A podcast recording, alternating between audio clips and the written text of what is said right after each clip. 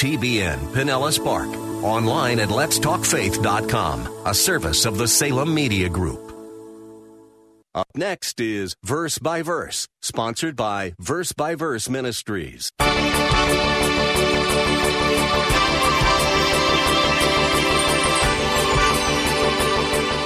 What are the marks of a dead church? I think if we know some of the marks, we'll be careful to spot those marks if they begin to take root and deal with it. First of all, a dead church lives in the past. It's always referring to the way things used to be. Not the way things are, but the way things used to be. You are listening to Verse by Verse with Pastor Steve Kreloff of Lakeside Community Chapel in Clearwater, Florida. Today's class brings us to a study of the Church of Sardis, the fifth out of seven letters to the churches in Revelation chapters 1 and 2. Pastor Steve has been showing us how these early New Testament churches in Asia Minor represent the different church ages throughout history, right down to the present time. It's been a fascinating study. At the end of our class today, I will tell you how you can obtain CD copies of the messages given by Pastor Steve at Lakeside and how you can listen again to today's study. Verse by Verse is supported by the free will gifts and faithful prayers of interested listeners like you. Please consider making a tax deductible contribution to Verse by Verse Ministries as the Lord leads you to have a part in this outreach to thousands of listeners. The phone number to call is 727 239 0306. If no one is available to take your call, leave your name and number, and someone will return your call during regular business hours. That phone number again is 727 239 0306. Now, with today's class, here is Pastor Steve. Now, we want to continue our tour of the seven churches and cities in Asia Minor. And as we continue, we have now come to the fifth city and the fifth church on our tour of the seven churches. As we've traveled this ancient postal route, we have visited, first of all, we visited the church at Ephesus. That's where we began. And we found it, as Jesus said, to be lacking in love. It's a church that had left its first love, left Him as the primary focal point of love and devotion. Then we headed a little bit north up the coast and we stopped by at the city of Smyrna and visited that church. And we discovered a suffering church, but it was a pure church, an absolutely pure church.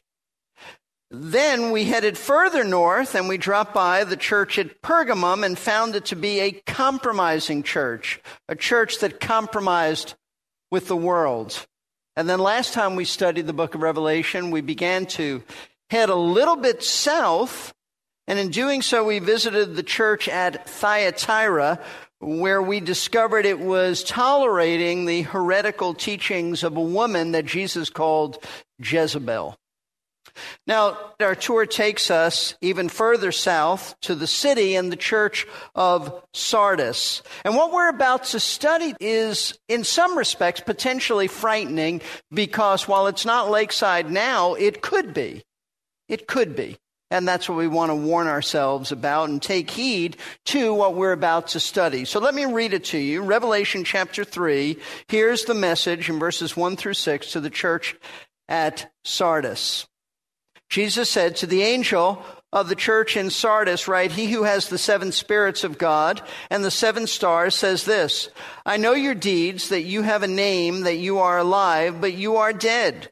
Wake up and strengthen the things that remain, which were about to die, for I have not found your deeds completed in the sight of my God. So remember what you have received and heard and keep it and repent. Therefore, if you do not wake up, I'll come like a thief, and you will not know at what hour I will come to you. But you have a few people in Sardis who have not soiled their garments, and they will walk with me in white, for they are worthy. He who overcomes will thus be clothed in white garments, and I will not erase his name from the book of life, and I will confess his name before my Father and before his angels. He who has an ear, let him hear what the Spirit says to the churches.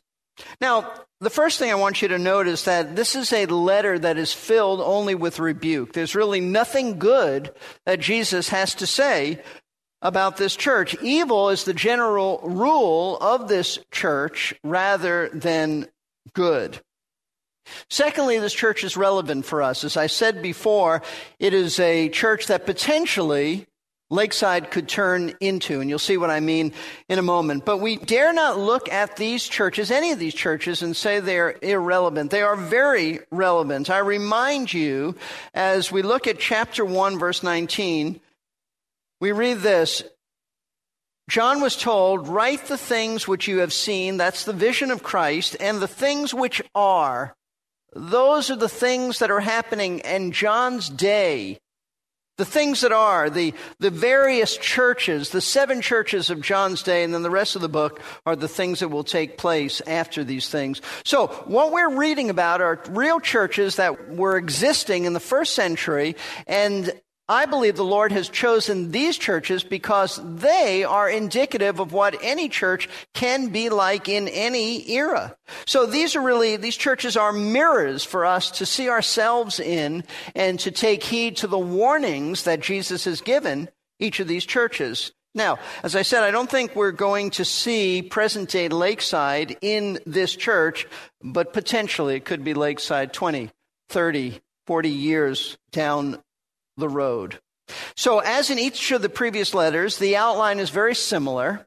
The various truths about this church come under six headings. Sometimes they're five, sometimes they're, they're six, but six headings. First of all, we see the correspondent to the church, the author of this letter. The letter starts off to the angel of the church in Sardis, write. Now, once again, Jesus is writing to what we would call the pastor teacher of the church in Sardis, the one who, along with the other elders, was responsible to correct the church, to teach the church. And once again, we're about to read that Jesus describes himself in terms of the vision that he has given of himself in the first chapter, but there's something added. Notice, to the angel of the church in Sardis, right? He who has the seven spirits of God and the seven stars says this. Now, as I've told you, every time the Lord addresses a church, he goes back to the vision of himself as the glorified one.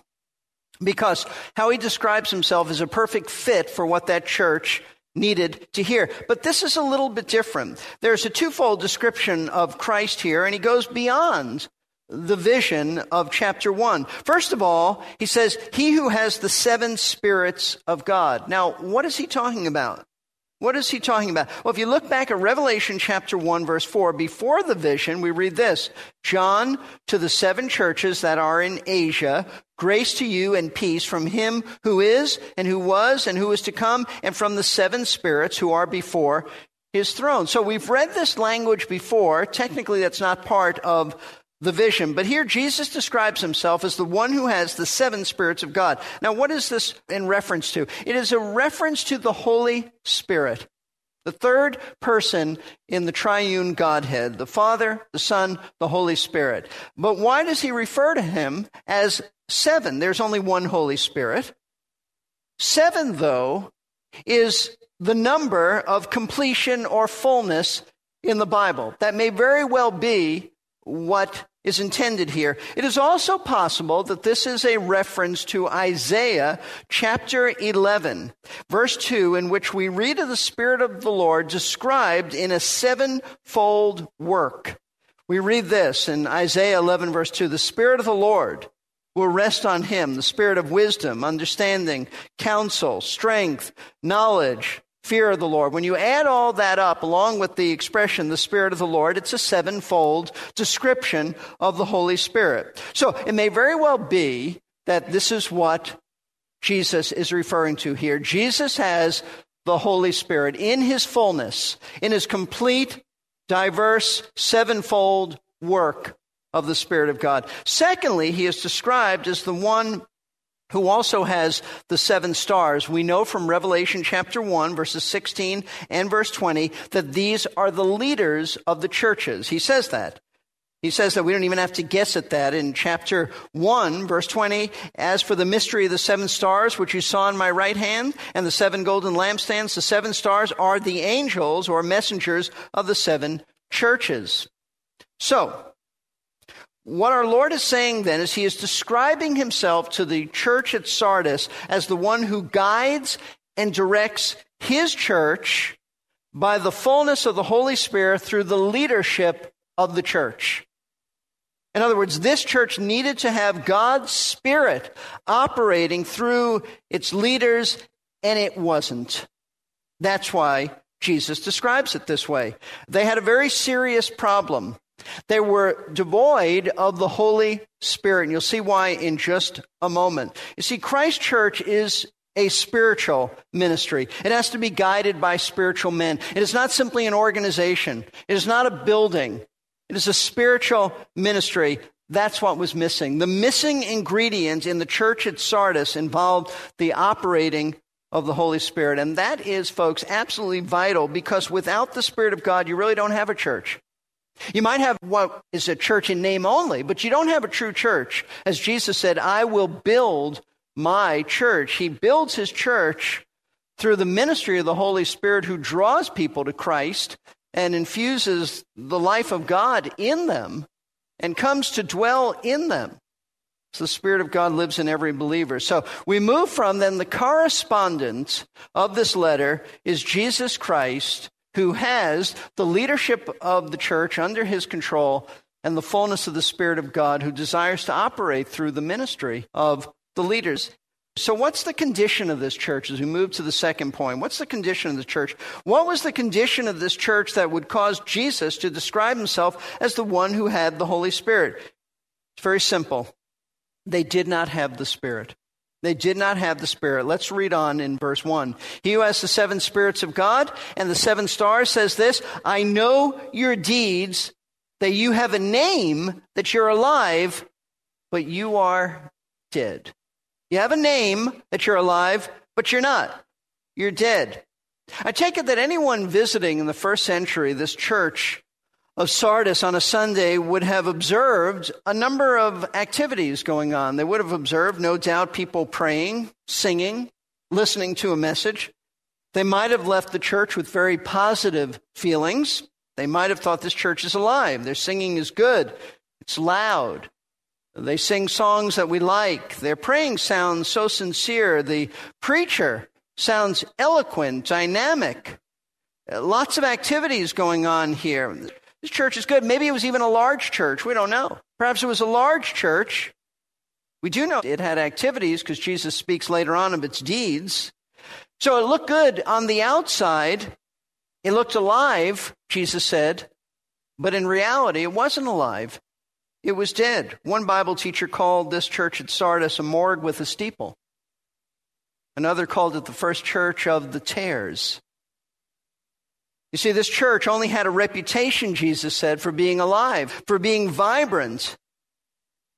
And apparently the people of this city approved of this church. There is no, nothing we read here about persecution, nothing we read about suffering for this church.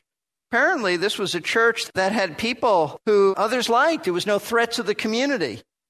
But the condition of this church is that it was dead, regardless of the reputation it had regardless of what people on the outside looking in thought, or regardless of what the people inside the church thought about their own church. It was dead. Now, what does that mean that it was dead? It doesn't mean that their church service had no spunk to it, no life to it. It's not talking about that. You may have visited churches where you feel it's kind of dead, but that's not what he's talking about. It means that this church is a church filled with people who were not born again. They were not physically dead, they were physically alive, but spiritually dead. They were non Christians. Non Christians. In other words, it was a church made up of predominantly non believers. Paul said in Romans 8 9, if you do not have the Spirit of Christ, you don't belong to him. Paul wrote in 1 Corinthians chapter 3 and 6 that the Spirit of God dwells in every true believer. This was a church where the Spirit of God was not indwelling most of the people. It was dead. We read in Ephesians chapter 2 that deadness is how God describes unbelievers dead in sins and trespasses. That's what it means to be born again. You become alive. You have the life of God come to dwell in you. In 1 John 3 14, John says, We know that we've passed from death unto life because we love the brethren. So to be dead is to be an unbeliever. To have life is to be a believer. The church then at Sardis was, for the most part, a non Christian church. That's why I said someone called it the first church of the tares. Filled with activities, perhaps going through the motions of worship, but dead. Doing it all in the flesh. It'd be no different than a liberal church today that speaks of Jesus Christ, maybe has a big Bible on the pulpit, not that the Bible is ever taught, but perhaps a big Bible, but the people are not born again for the most part. That's what was going on there. I don't know what their theology was, but I'm just saying a comparison. And that's why Jesus tells them that he has the Holy Spirit, because Jesus gives life through the Holy Spirit, and this church needed life. It was dead because it didn't know Christ. Now, how can a church be like that only 60 years after Christ walked on the earth? Do you realize that? This is just 60 years removed from the ministry of Jesus. This, folks, is during John's lifetime. This is a church, while we don't know how it began, the speculation is that probably the church at Ephesus founded this church. They were sort of the mother church of all those churches in Asia Minor. This is in John's lifetime, just 60 years after Jesus walked on earth, and already it's an empty shell. How did the church at Sardis die? Well, apparently, the same way the city of Sardis died. Now, we know that had to do with sin. Because verse 4 said, But you have a few people in Sardis who have not soiled their garments. That's another way of saying sinfulness. It had to do with sin, but the church had become like the city in which she resided. Let me explain. Many years before John wrote this letter, the city of Sardis had been a thriving city. It was the capital of the great kingdom of Lydia. The city was once noted for its strengths and incredible wealth. In fact, this was the first city to make coins. The wealth of Sardis was incredible. The greatest of the kings of Sardis was a man by the name of Croesus, whose name, I'm told, is used as a proverb for being wealthy. There's an expression, I don't personally use this, but there is an expression as rich as Croesus. So Sardis was associated with wealth, and it was under King Croesus that this city rose to great military strength. And why? Because the original city of Sardis was built upon a rock hill that went up about 1,000 feet in the air. It was believed then that no one could penetrate this fortress city. And as a result of being built on this hill, the people began to feel very smug and secure and comfortable. As a result of their military security, the citizens of Sardis became quite comfortable. As a result, they also became soft, overindulgent. It started to decay by letting down its guard. The city, the people let down their guard, and they got involved in overindulging in wealth and luxuries. Moral decadence set in lethargy, dullness. Dullness characterized the people of Sardis. And history tells us that the city of Sardis was conquered not once, but two times. This seemingly invincible city on a mount, 1,000 feet in the air, was conquered twice for the very same reason. Now, there was a period of time between these conquerings, but for the very same reason, an enemy found a way up this mountain, and because the people of Sardis thought they were so secure, they actually left the city unguarded. Nobody was on guard, nobody was watching. So the enemy came up. After it was conquered, Sardis was no longer a great city. And what did it do? All it could do is glory in its past, its past splendor, its past reputation. That's all that they could glory in. And, and, and you see what happened then, the church at Sardis took on this very mentality because churches often take on the characteristics of the culture of the community, of the society that they're in. And the church at Sardis, the people there, had the same mentality. Jesus said, You have a reputation, but you're dead. The church had a reputation for past glory, it was living on its name. Notice verse 1 again. He who has the seven spirits of God and the seven stars says, I know your deeds, and you have a name that you're alive, but you're dead. Had a reputation for its past glory, but it was living on that name, and in reality, it was dead. A dead church in a dead city. So here's the question What do we learn from this? What do we learn from this that can affect us as a church body? What can we do as the people of Lakeside to avoid becoming a dead church? A church filled with only predominantly unbelievers. What are the marks of a dead church? I think if we know some of the marks of a dead church, we'll be careful to spot those marks if they begin to take root and deal with it. First of all, a dead church lives in the past. A dead church lives in the past. It's always referring to the way things used to be, not the way things are, but the way things used to be. Now, we can certainly learn from the past, but we should not live in the past. The past is the past. But there are churches who you'll hear things like, oh, the great preaching we used to have here. Do you know who was our pastor 25 years ago? Do you know who was our pastor 50 years ago? That's a church living in the past, the good old days. That's all they talk about. That's a danger. I know of churches that were once great preaching centers, but now they're not much. Pretty much they're museums, that's all. All they do is live in the past. So, one of the marks of a dying church is it's living in its past glory, not thinking about the present. Secondly, a dying church does nothing about the present because it's too preoccupied with the past. It does not seize the present opportunities to reach new people for Christ. There's no new life coming into the church. No new and creative ministries because the church resists change. We didn't do this 40 years ago. Why should we do it now? It resists change. It's living in the past. But listen, while the Word of God never changes, cultures change, attitudes change, beliefs in society change, and a church has to be open to not certainly changing the message, never, but new ways to communicate the gospel and if a church doesn't do that, it will die. It will become irrelevant. It'll be talking only to itself. A church that fails to, to change and adjust its methods to where people are at will eventually find themselves talking to no one but themselves. They'll be answering questions that nobody's asking. Irrelevant.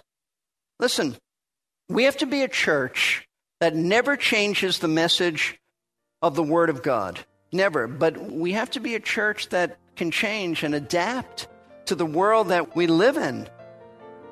Pastor Steve's words encourage us to be alert for signs of personal cooling off in our fervor to serve the Lord and of our own local church's traditional rut of busyness. May we seek to serve our Lord Jesus out of love and gratitude for what he has done for us. Remember, at any time you can log on to our website, versebyverseradio.org, to learn more about this program and to listen again to today's lesson or any of the hundreds of other lessons available for free download. You may also call Verse by Verse at 727 239 0306 for any questions you may have about the Bible or to request a CD copy of this message. That number again is 727 239 0306. Our website is www.versebyverseradio, all one word, .org. As a reminder, Verse by Verse is a listener supported ministry. If you have been blessed by this message, would you consider sending a gift to help maintain this program? You can donate online by going to our website, www.versebyverseradio.org, and clicking on the Giving tab. Or call us at 727 239 03.